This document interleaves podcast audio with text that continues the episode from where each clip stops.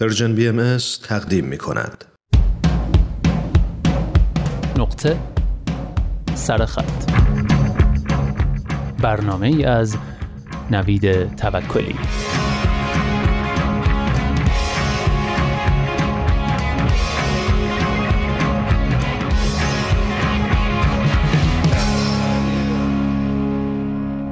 دوستان نظر شما درباره خانواده چیه؟ خیلی سوالم کلیه. خب بذارید اینطوری بپرسم. آیا شما برای خانواده برای مفهوم خانواده نهاد خانواده واژه خانواده تقدس قائلید؟ یعنی معتقدید که خانواده مقدسه؟ هنوزم کلیه. بذارید خیلی ساده بپرسم. به نظرتون خانواده همیشه و در هر شرایطی خوبه؟ نقش مفید و سازنده داره واسمون. نمی‌تونه مضر و مخرب باشه؟ احتمالا اولین جوابی که به ذهنمون میاد اینه که خب آره خانواده خوبه مفیده حتی مقدسه.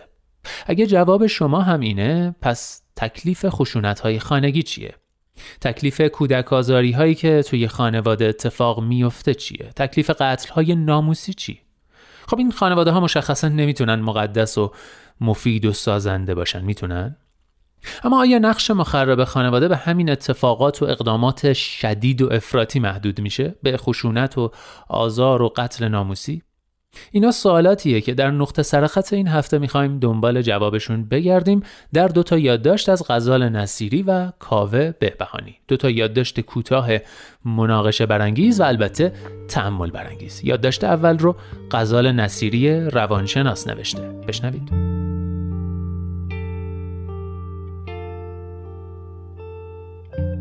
یکی از افسانه های معروف در روانشناسی ماجرای میمون مادر و قفس آهنی است. در این داستان میمون مادری همراه با کودکش در قفسی قرار داده می شود. قفس به تدریج گرم می شود و میمون مادر کودک در بغل همینطور بالا و پایین می پرد. وقتی داغی کف قفس خارج از تحمل میمون شد نوزادش را زیر پایش می‌گذارد و پاهایش را از داغی و سوختن نجات می دهد.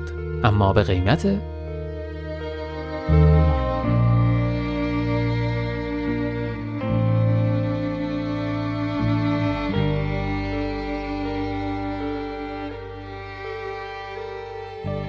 داستان تلخی است. تلخی گذاشتن کودکت زیر پایت تا نسوزی. به تلخی ماجرای سام است که نوزادش را به طبیعت سپرد. به تلخی مردی است که دخترش را از بین برد. به تلخی هزاران داستان دیگری است که کودک تهدیدی برای پدر و مادر می شود و برای اینکه نسوزند او را زیر پای داغشان و بر روی آتش قرار می دهند و می سوزانند. فصل مشترک تمام این داستان ها ترس آسیب دیدن است. برای میمون ترس پاسوختن و برای ماگاهی ترس آبرو. سوزاندن ها همیشه در قفس داغ اتفاق نمی افتد رها کردن ها همیشه بر دامنه البرز نیست. کشتن ها هم همیشه به شکل سربریدن نیست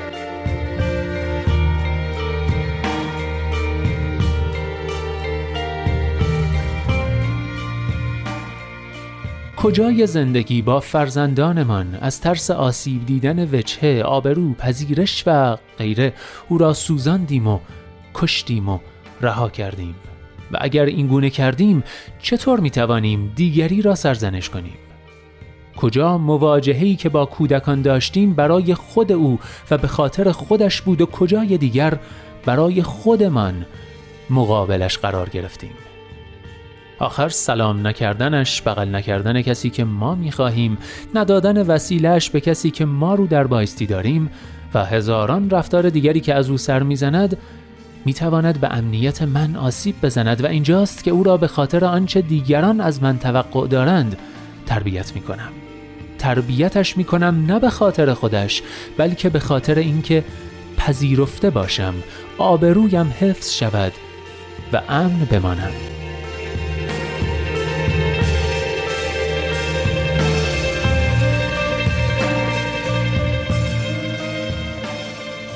بیایید حتی اگر فرزندی نداریم در خلوت امن خودمان آنجایی که با هزار تأسف سری برای این اتفاقات تلخ تکان دادیم و شاید قطر اشکی هم ریختیم وقتی دیگر کسی نیست تا این همه نمایش آدم دقدقمند بودن و متاسف بودنمان را ببیند آرام و آهسته و یواشکی از خودمان بپرسیم کجا ما آتش کف قفس شدیم. کجا نگاه من آنقدر برای یکی ناامنی آورد که کودکش را به خاطر کسب پذیرش از طرف من یعنی جامعه فدا کرد. کجا من آبرو را برای دیگری تعریف کردم به خطر انداختم و بازیش دادم. شاید وقت آن باشد که به یاد آوریم چه کسانی آبرو را تعریف می کنند به خطر می اندازند قضاوت می کنند و شاید ببینیم که سهم ما در خاموش کردن آتش کف قفس چیست؟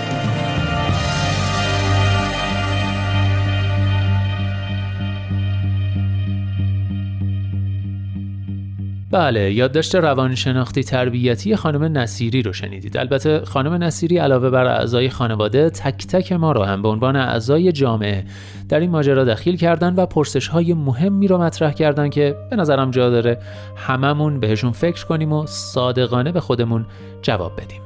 اما یادداشت بعدی رو کاوه بهبهانی نوشته. نویسنده مترجم و محققی که تو این یادداشت کوتاه خانواده را از زاویه‌ای میشه گفت تاریخی اجتماعی فلسفی نگاه کرده. بشنوید.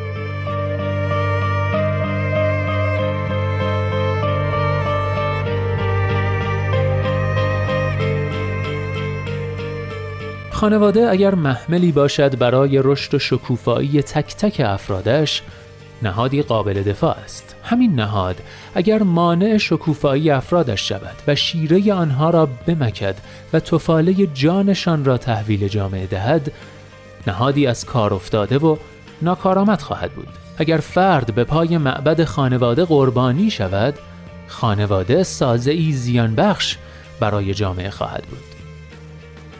انعطاف پذیری و سرباز زدنهای گاه و بیگاه از نقشهای نمادین اولیایی، عذرخواهی های بسیار، دلجویی های مکرر، پذیرش ناکامی ها و شکست های اعضای خانواده، گشوده بودن به شکاف میان نسل ها، به پرسش گرفتن اقتدار خود، فراهم آوردن امکان شکوفایی برای همه اعضا، نه شکوفایی بعضی از اعضا و قیمت زوال دیگران باعث می شود خانواده نهادی ارزشمند باشد. خانواده به خودی خود تقدسی ندارد. فردریش انگلز با حساسیتی که در دیدن تبعیض در خانواده های تک همسری داشت به ما می آموزد که ریشه واژه خانواده یعنی فامیلیا در زبان لاتین به معنای مجموع برده های متعلق به یک ارباب بوده است و فامولوس به معنای برده خانگی خانواده باید از آن تبار بردهدارانه خود بکسلد مولد استبداد بیش و پیش از سیاستمداران خودکامه مادران و پدران خودکامند آنها که نگاه اقتدارگرا و بیچون و چرای خود را هرگز وا نمی نهند و خطا نمی کنند و از دیگر اعضای خانواده استغفار نمی طلبند و فرزندان خود را مشتی تو سریخور بله قربانگو می خواهند.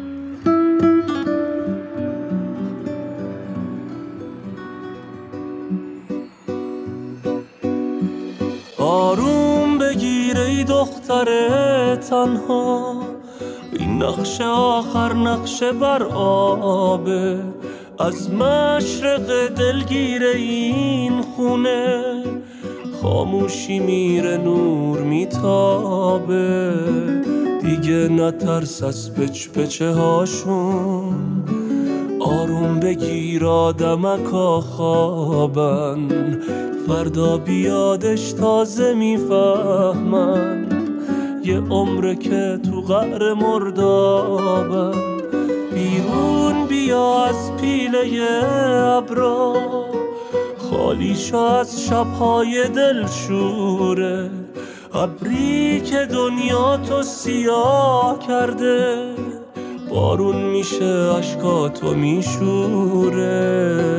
چشماتو وا کن رو به خورشیدی که با تو از رنگین کمون میگه. بعد از حجوم وحشی توفان از باور یاسمون میگه.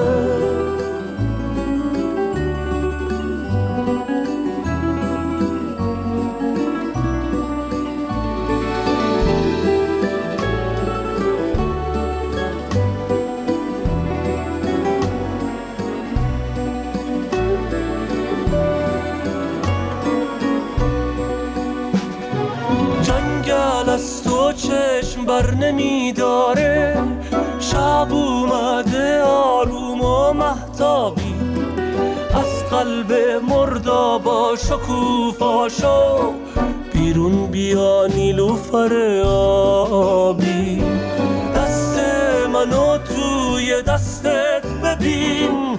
کی آسون زده با هر تپش باشو گم میشی پیداشو فردا پر از بودنه. از مرز شب رد شو پرواز بی حد شو که آسمون روشنه.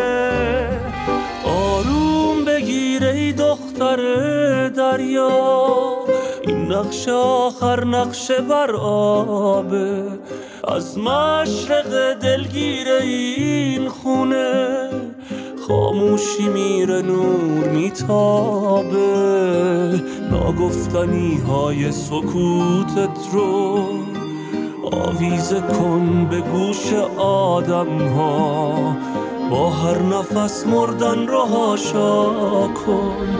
آروم بگیر ای دختر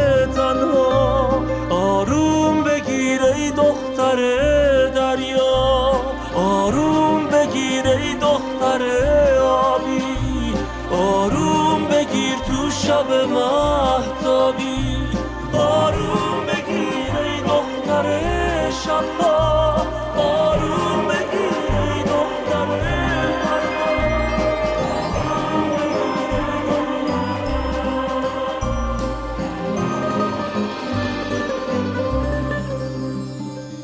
دخترانه. عنوان آهنگی از مهدی یراهی که در پایان نقطه سرخط با همدیگه گوش کردیم. آهنگی که ترانه قشنگش رو سحر دهچشمه سروده و آهنگسازی و تنظیمش رو هم خود مهدی گراهی انجام داده. امیدوارم شما هم از شنیدنش لذت برده باشید.